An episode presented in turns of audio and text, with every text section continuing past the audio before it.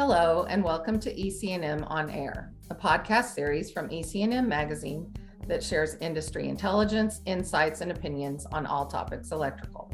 I'm your host, Ellen Parson, editor in chief of EC&M, and I'm here today with some industry experts from Black and Veatch to discuss highlights from their new 2022 23 electric report titled Rethinking the Modern Grid. EC&M on Air is one of the many benefits available to our members only portal, which offers exclusive member benefits and premium content that's hand selected by our editorial team.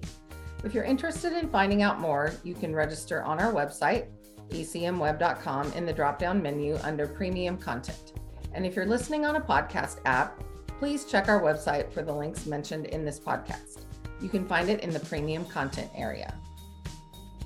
So today I'm talking with Dale Claudel, Jason Rowell, Leslie Ponder, and Kevin Ludwig of Black and Veatch. So thank you for joining us today. Um, I'm going to let them introduce themselves and their roles briefly before we jump right into the discussion. Um, Dale, would you like to begin? Sure, and thank you, Ellen, for having us. I'm Executive Vice President of Energy Utilities at Black and Veatch, and to provide some background, Black and Veatch uh, primarily serves our clients by segments, organized by industry and also by solutions, which are organized by technology. And so I'm responsible for bringing all the solutions that our company offers to our energy utility clients. Uh, that would also include independent power producers, developers, and OEMs. And so today I'm joined by subject matter experts within our solutions organizations. Uh, they provide industry leading thought leadership and they also deliver the solutions that we offer, including engineering, procurement, and construction of those solutions that are needed by our clients. So with that, I'll turn over to Jason. Thank you, Dale. I'm Jason Rowell, uh, Vice President and Sustainable Process Solutions Leader at Black and Veatch. So I have responsibility of taking existing fuels and renewables and working through the processes to convert those to clean energy, uh, notably hydrogen, carbon capture, uh, and sustainable liquid fuels. Leslie? Hi, I'm Leslie Ponder, and I'm a solutions leader for both grid automation and advanced energy storage for Black and Veatch. For grid automation, I'm responsible for modernizing the distribution grid um, to, to provide automation uh, for how that grid operates. And for advanced energy storage, I focus on some of the emerging technologies around energy storage that isn't necessarily batteries. So, non lithium ion solutions like thermal, mechanical, or other battery chemistries like flow batteries or iron air, those types of things. Kevin? Hi, thanks. Uh, Kevin Ludwig, and I'm Vice President and Grid Solution Portfolio Leader at Black & Veatch. I lead all of our solution development and delivery as it relates to grid. Uh, we, we term grid across multiple different facility types. So that's uh, overhead transmission, underground transmission, substations, distribution, both overhead and underground, um, along with private communication networks. And we also offer services on all those facility types. And you know, seeing tremendous growth in the industry, a lot with our decarbonization uh, transition that we're we're in the midst of, and uh, look forward to the discussion today. Well, thank you very much. So now that we know a little bit more about our guests, let's go ahead and jump right in.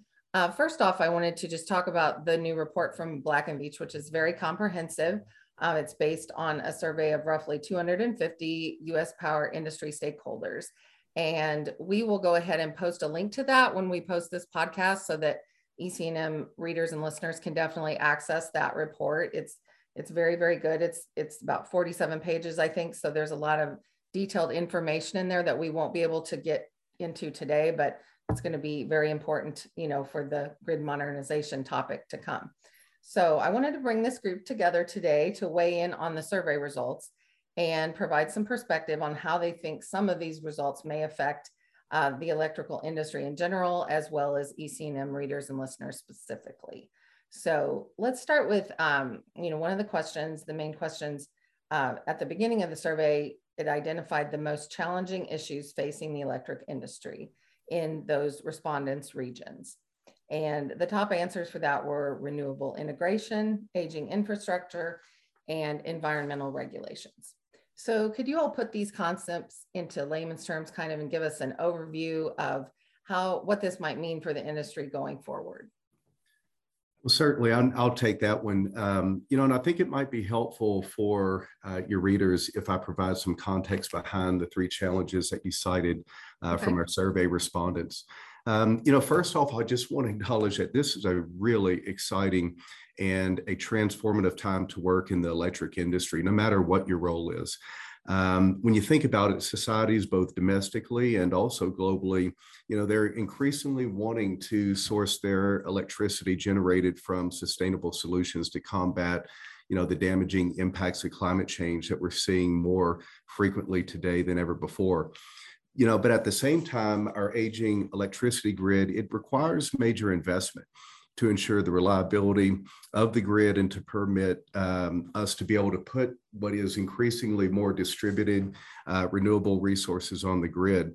And in fact, I was looking just the other day, uh, back in May, Reuters reported that power outages have more than doubled in the past six years compared to the previous six, according to, uh, to their, external, you know, their examination of uh, federal data. So really beyond investing to improve, improve grid reliability, our clients are focusing much more today on the technology and the investments that also improve resiliency. And that will enable the grid to withstand these climate uh, driven events such as droughts, floods, wildfires, and hurricanes. You know, I'd also say that innovations in technology are enabling Black and Veatch and the industry more broadly to transform the grid to achieve these objectives. Uh, so for uh, utilities and energy consumers, the clean energy transition, it really necessitates the deployment at scale of mass-produced technologies of distributed energy resources. So for example, like EVs, rooftop solar, heat pumps, and building efficiency upgrades, all of that is included. And I can certainly think of no other time in the course of my 25 year career where advances in technology are enabling this industry to transition to clean energy. It's, it's a really, really exciting time. And so all of this opportunity, it really creates the challenges that the industry faces. First, as you noted, integrating renewables into the grid. Well, utilities today are primarily decarbonizing using solar. And one of the stats from our report uh, revealed that 86% of respondents to our survey who are decarbonized are, are doing so uh, primarily with solar.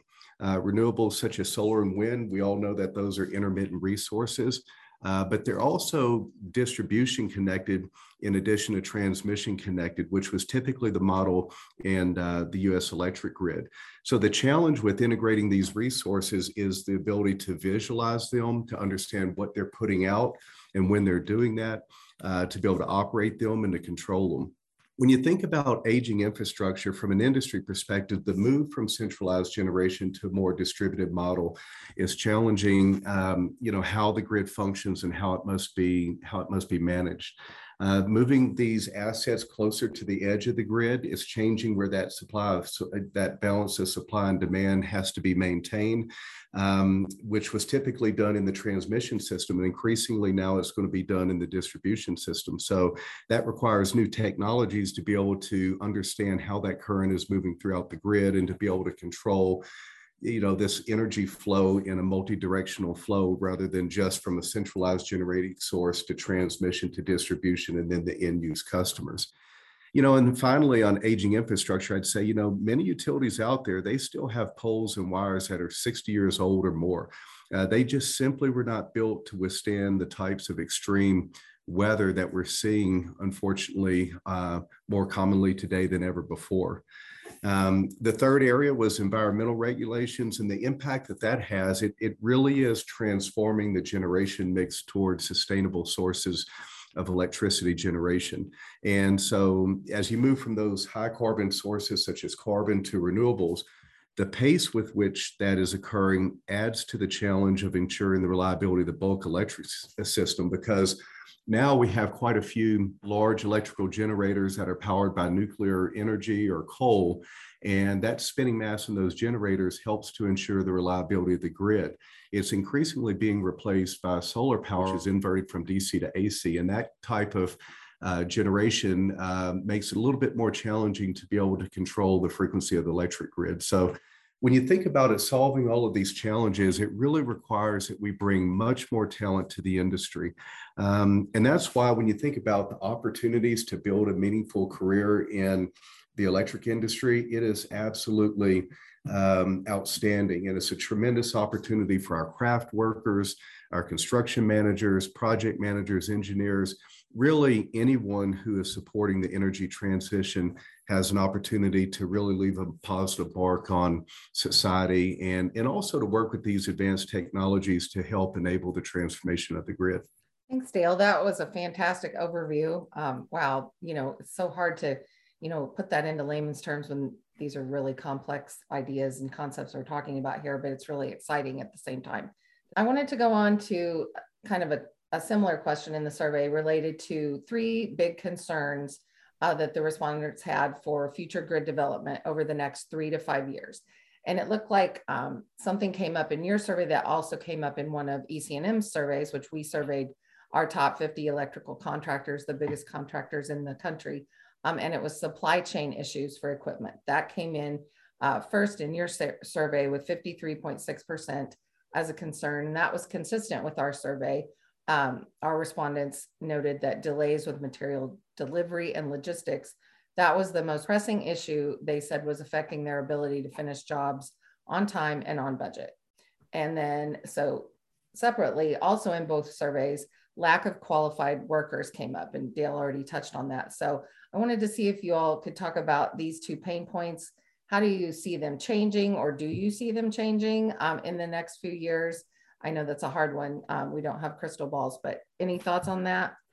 Yeah, I'll take that. And, uh, you know, a couple comments just with respect to supply chain is we saw tremendous disruption across all industries with COVID and then also with the war in Ukraine. So uh-huh. there was a lot of supply chain impacts that I don't even know that we really understood how long the supply chain had gotten.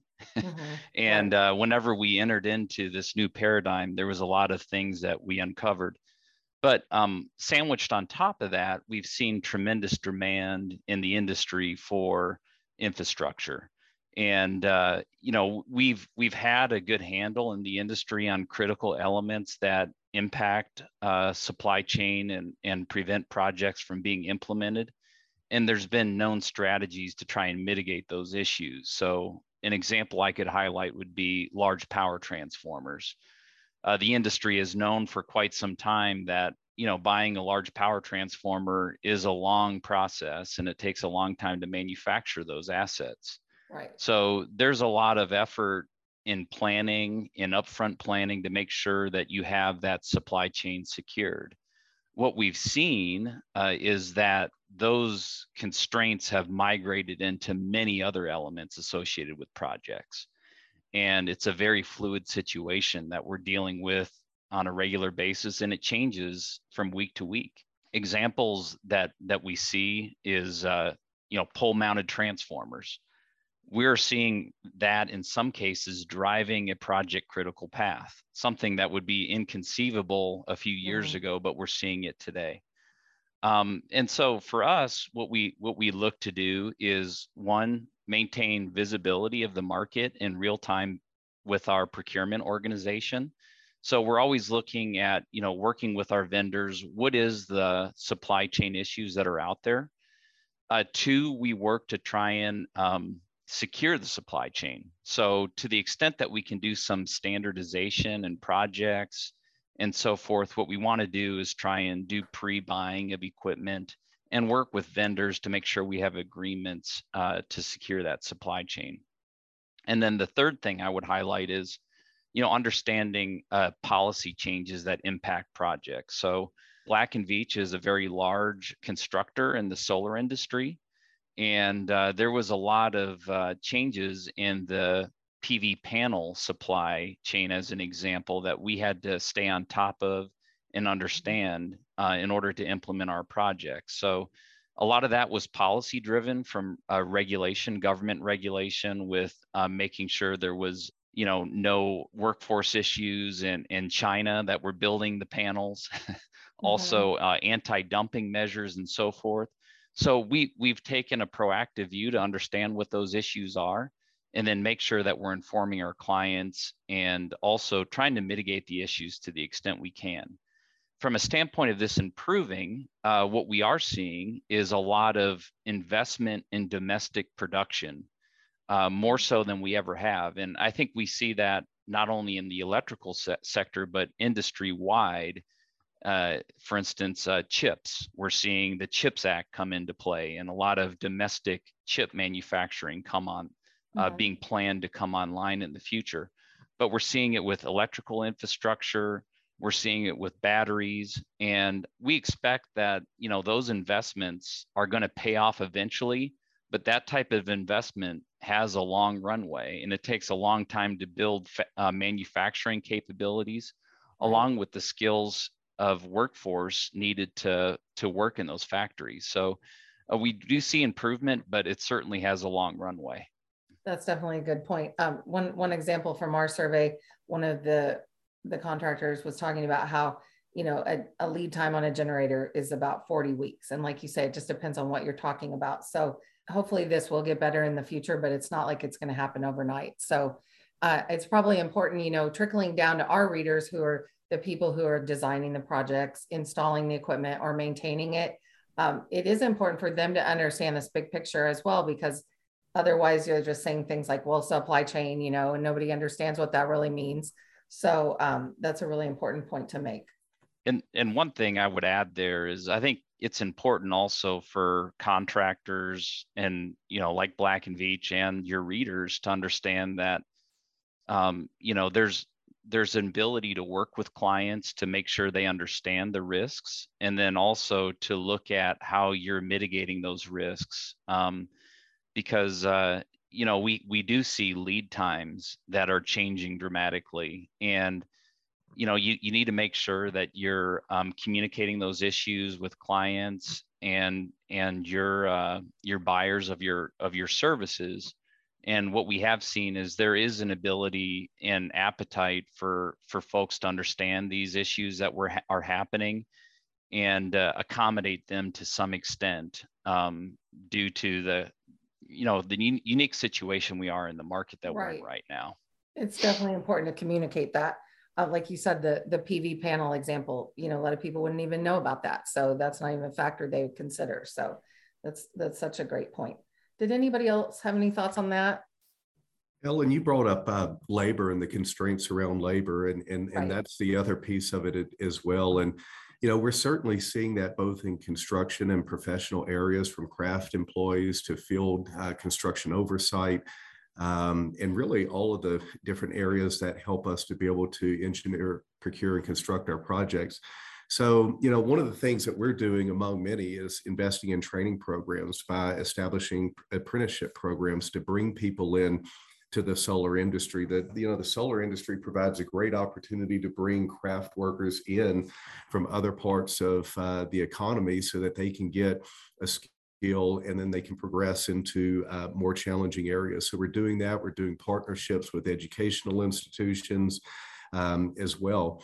You know, the other thing is really retention. I think everybody, uh, especially in the post-COVID uh, pandemic era, you know is focused on retention of you know our talented workforce and so for us that's about new training programs ensuring that we've got knowledge transfer and then figuring out what are the benefits that our employees uh, prefer most so that we can uh, retain them as a company while at the same time supporting the growth that we have as an enterprise. Um, you know, we're accelerating hire, uh, hiring in areas where we anticipate growth. Uh, we're certainly doing that in our renewables uh, solutions, as you know, certainly Kevin and uh, others can talk about. And uh, the final thing I'd say is, you know, we're focused on workforce diversity, equity, and inclusion. Uh, you know, it's really critical that we ensure that our workers reflect the communities and our clients that we serve. That helps us to continue to innovate. And, uh, you know, when you put all that together, this is just a really wonderful opportunity for people to come into the electric industry. And, and we're excited to help enable that. That is, that's great. And it's such a unique time, like you said, like no, at no other time, you know, in our memories can we think of a time when these kinds of projects were going to be coming the electrical industry was going to be this um, you know important so it that's definitely going to need to occur Um, and so that's good to hear. When you're talking about the training, do you recruit? Obviously, solar is different than wind, and then other types of things. Or are you trying to cross train people so that they can, you know, do all types of different renewable work? Or how how are you addressing that? We we are, and others can comment. But um, you know, for um, when you think about the past um, 20 years, there there has been a significant build out in conventional power generation capacity, uh, combined, you know, combined cycle uh, gas turbine technology plants uh, has been the standard. And so we've we've built up a lot of talent in those areas with our craft and with our construction oversight and with our engineers. And so um, given that that is shifting more toward renewables, uh, solar, uh, PV as an example, we are cross training them to do those uh, those type of projects as well. So it's an exciting time to broaden the skills in the industry. Awesome. Yes, definitely. Okay, I kind of I wanted to dive into the Infrastructure Investment and Jobs Act a little further. A couple of questions on that. Like that's a huge topic right now. And to preface it um, in our discussion, you know, I, I, had talked about our top 50 survey of electrical contractors, and as far as that goes, the Infrastructure Act funding, um, 70% of our respondents uh, said they expected this to have a mild to moderate impact on their work. And then 23% expected it to have no impact on their work, which was a little bit surprising to me um, as far as, you know, revenue boost goes. So for your survey, it looks like, um, I was wondering if Leslie, you probably in particular could speak on this, uh, give us an overview of how that may pan out in the pipeline. This is obviously going to be spread out over many years. Um, so how likely is it for electrical contractors and engineers to even, first of all, get this type of work? Um, and then as far as utility grid modernization projects go, how is that going to evolve or how do you see it evolving uh, over the next several years? Sure.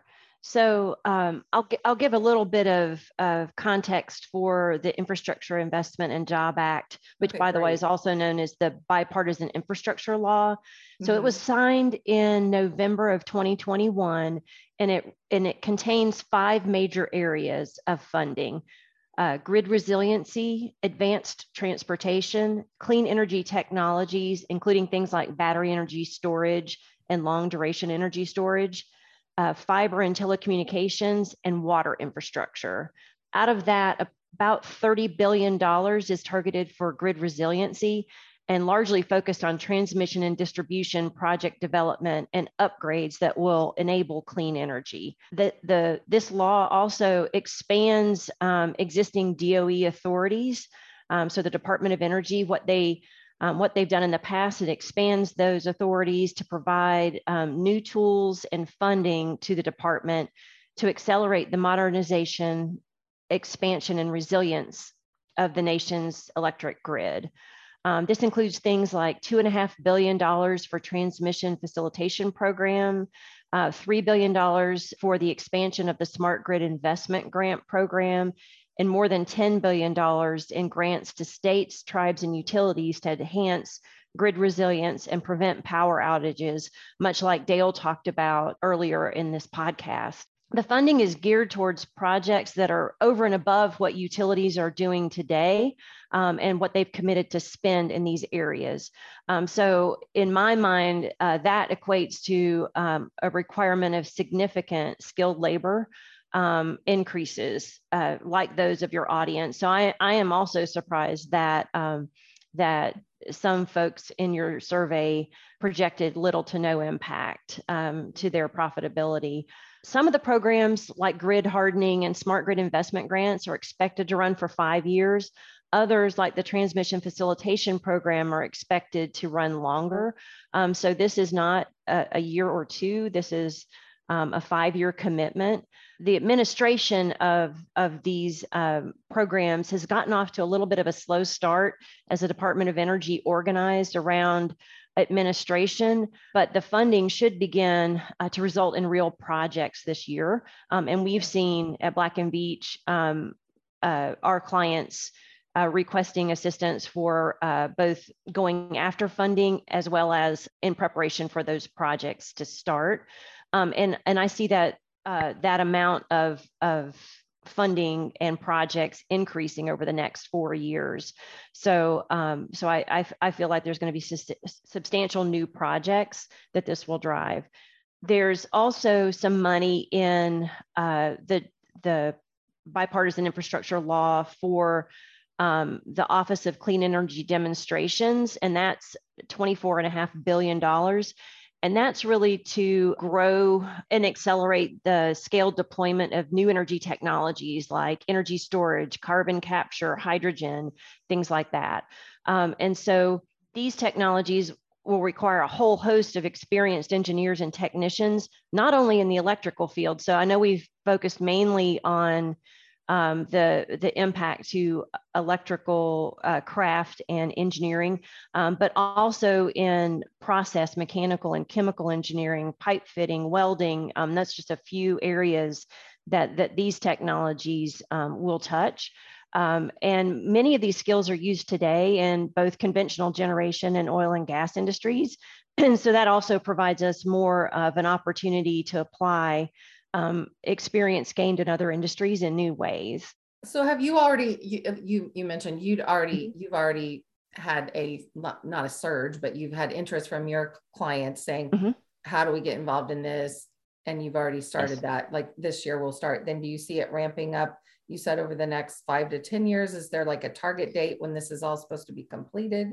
So uh, the bipartisan infrastructure law, m- many of the programs are five-year programs. Okay. Um, however, there's also the Inflation Reduction Act um, that makes it's the largest investment in energy and climate change in U.S. history. Um, and that's almost $180 billion um, that was set aside for clean energy and transmission programs. And that's a 10 year program that starts in 2024.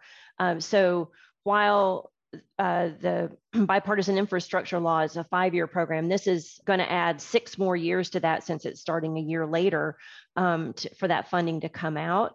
Um, and and so I think that you're going to see strong, uh, both strong growth and um, sustainment of of those craft jobs uh, for the foreseeable future. Okay it's just so big it's kind of i know it's hard for me to wrap my mind around all this like it's there's so many components it's so big so obviously the more people know about this, the more they educate themselves, the more they talk to the people that they work with and collaborate with. Um, it's going to be very important to know how this works. So that's going to be an ongoing discussion, I'm sure. Um, it looks like there was a little bit of a disconnect in your survey, as it was in ours. Um, when you looked at the results of it's a there were 55.3% of your respondents said that they expected this infrastructure funding to drive some of their investment decisions. However, 40 40.4% said they did not expect it to drive their investment decisions. So what do you make of that? Or, you know, is that just kind of a, a fluke? We've seen many, many clients of ours going after infrastructure funding. Last week or two weeks ago, it came out with just how many hydrogen hub applications came into the DOE and how many they're focusing in on. And it's an enormous number of entities across many different states trying to bring these hubs together. At the same time, we hear over and over again that working the working with the Department of Energy can be burdensome. Mm-hmm. Uh, there are a lot of rules. There's a lot of steps you have to go through, right. and it's slow. You know, mm-hmm. it can be very slow. So some of the the best projects we've seen in many of the clean energy space, they're they're moving ahead because they're trying to get a speed to market advantage. They're trying to get off takers signed up and get to them that end product, whether it's electrons or it's a molecule such as hydrogen. Mm-hmm. So that infrastructure bill with the way it's set up to evaluate so many different applications and then they're going to choose and then you go through uh, front end engineering you know in some cases it's still another couple of years before you're really putting a shovel in the ground and building right. and so the the timeline of that money doesn't necessarily fit what a lot of our clients and what a lot of the the big movers we see in industry want to do to get out ahead of this this clean energy transition. On top of that, uh, as Leslie mentioned, the uh, Inflation Reduction Act passed last year, and that has been incredible in the amount of projects that we're seeing move based on that. And in fact, in one case, we had a client tell us directly with the Inflation Reduction Act and what it's doing for pri- prices of offtake, you also almost don't need the the infrastructure bill, right? That money could could go back and put more towards the Inflation Reduction Act because that is making uh, the end product more affordable. So it makes it attractive for producers and also makes it very attractive to off takers. Now, that that's also not easy money, right? The Inflation Reduction Act, uh, the DOE expects for projects to be both commercially set up well, but also to be technically de-risked. And we have a project, the first one to get uh, a loan guarantee in a decade. It was the the ACES Delta Advanced Clean Energy Storage Project in Delta, Utah. Mm-hmm. So it got a 504 million dollar loan guarantee. Essentially, the debt for the project is coming from the DOE. Okay. And that's that's through their loan guarantee program, which the Inflation Reduction Act also significantly raised the amount of money of that. That project got through first time in a decade because you know, our client Aces Delta with Mitsubishi Power and, and Magnum Development, they did an excellent job going through all the steps with all the stakeholders to lower the risk of the project, develop the project such that they got very strong definition and show that it had been it had been de-risked. And so to, to get either Inflation Reduction Act or the infrastructure bill, that, that's a DOE, DOE expectation and it takes time. Definitely. And the people who are savvy about those things are obviously going to be ahead of the game, like you said. Um, it also pointed out to me in the survey uh, 32% of your respondents said one of the reasons that their organization may not be taking advantage of this funding is it was administratively too burdensome. So that's basically what you just said. So you agree with that and you know any any thoughts on that about the they're saying it's administratively too burdensome. So that may be why they're shying away from that. Yeah, most most definitely. I mean, when you're you're working with uh, the U.S. government, there are a lot of I's to dot and T's to cross, and a lot of special forms and and work that you have to go through, and it just takes a long time, and it's an investment on the part of the company, especially if they haven't done it before. So we have a federal group. We do a lot of work for the U.S. government. We have all these plans in place. We have our rates in place. We know how to report out. And so for us, it's just another way of doing projects. But if that's not something you do in your in your day-to-day business, you're going to have to invest in consultants and really just the change out and how you execute work and how you report out work to fit those requirements. Absolutely. So a little bit more on that. Um, could you give me some just highlights of, you know, this is such a big, big act. I mean, there's so much involved in this. How likely is it that all of these goals will be achieved? Um, what are some of the big goals? I, I picked out 100% clean and electricity by 2035, net zero emissions by 2050. Um, I think it's what 500,000 electric vehicle charging infrastructure stations. Um, so, do you have any thoughts on, you know, I, obviously we can't solve all this today in a podcast, but you know, what are the steps to get to some of those huge um, goals and expectations?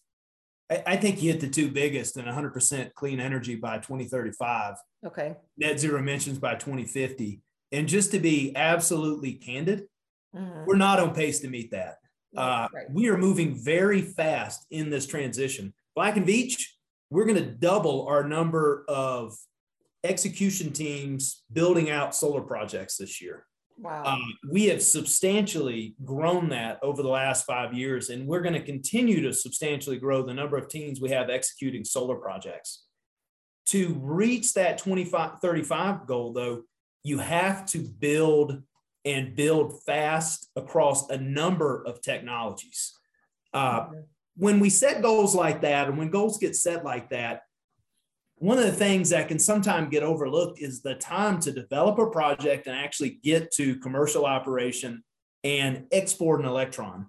You know, if you're looking at a year to two years to permit, to develop, to get financial approval, and then two to three years to build, even three years is, is very much reality for simpler projects like solar now with some of the supply chain issues we have. Right. And more complex projects like hydrogen can push out well beyond three years from the time you put a shovel in the ground to the time you're exporting a project. So now we're talking about, you know, a five plus year time frame from I have a concept, I want to go after it, and I actually have a, a commercialized project. So we're looking at 12 years to 2035.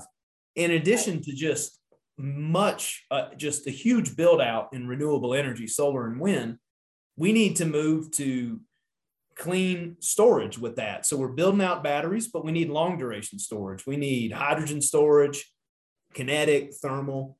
Uh, nuclear is a technology that is very much anticipated to be a part of the energy transition. Small modular reactors are moving well. But when you look at the pace those are going, the first projects are really going to come online around 2030. Mm-hmm. And then companies are going to make investment decisions on those next set of projects after they see those, those prototypes, those initial projects test out well. And then to bring all this amount of renewables, energy storage uh, into play, you need huge growth in grid uh, because it's going to change where we're injecting power, how we're moving it around, how the grid is storing it. And we're also going to need to clean up some generation as backup. When we have two day events, one week events, or even we have excess renewables uh, in the course of shoulder seasons that we need to transition to the summer, technologies such as carbon capture come into play to help us reach that 100% clean energy goal. And those projects are, are really just in early front end engineering. None have gone into construction yet. So let's go add five years to those going into construction. So I know Black and Veatch, we're really excited about the pace of the energy transition. But to reach the 2035 goal, the 2050 goal, we're going to have to accelerate even more quickly into this transformation. And we're going to have to tackle and succeed in many of these challenges our teams mentioned today around skilled labor, uh, availability uh, of equipment, and ultimately making it easier for companies that want to go in this transition to, to get funding and to get uh, Department of Energy loan guarantees or infrastructure funds as part of their project. Okay, and I, obviously Black and Veatch is at the top of this. You guys are experts. Um, you know more than anyone about this, so it is a good reality check for at least our readers and listeners to realize like everything that's involved in this, what they need to find out, what they need to know. It's not, it's definitely not simple, but um, it, it's definitely fascinating and really, really exciting. So it looks like we're getting um, fairly close to time here. So I wanted to ask one final question about electric vehicles. That's a really important topic to our readers. Again and again, we see they're very interested in that, uh, building out this uh, national electric vehicle charging infrastructure. Uh, so let's talk about how do you think supply chain issues are going to affect uh, the components, batteries, all the different thing that's that's going to go into that. Let's start there, and then I kind of wanted to move into what you think the biggest challenges will be, uh, specifically load re requirements for like how is that actually all going to work? It sounds really good in theory, but how how is that actually going to occur? Sure. So Black and Veatch has been engaged in the EV um, industry um, and electrification of transportation in general um, for, for many years. And, and uh, we're leaders in that space. So happy to talk about this. So with the goal of building 500,000 chargers and getting half of the US drivers switching to electro- electric vehicles, $12.5 billion um, was made available with the bipartisan infrastructure law for the charging infrastructure, the vehicles, and, and things like buses for fleets. And so, from a supply chain perspective, just like Kevin had mentioned earlier, um, there were significant supply chain challenges, uh, both from uh, the war in Ukraine and from COVID. And so, some of those some of those challenges are starting to come unlocked, but the, it's still um, resulting in longer lead times than what we had seen in the past for um, for the equipment things like batteries, you know, they use precious metals like lithium, cobalt, manganese, and nickel. And so getting access to those minerals um, at scale um, is increasing the prices significantly. So, as an example, raw material costs for EVs more than doubled um, during the pandemic. And so, material costs in March of 2020 were about $3,300 per vehicle. And in May of 2022, that had increased to $8,200 per vehicle. Oh, wow. So, um, you can see the impact that um, just not only supply chain but just capacity constraints for for some of the more rare materials uh, can cause there are some things uh, that that the industry is doing to mitigate some of those challenges. The Buy American requirements will have a short term impact over the next two to three years, but long term, uh, the impact should reduce as new American production comes online for both EV and grid equipment because. Okay. Um, the impact to the EV industry isn't just from EV equipment, it's also from the equipment required uh, for the grid.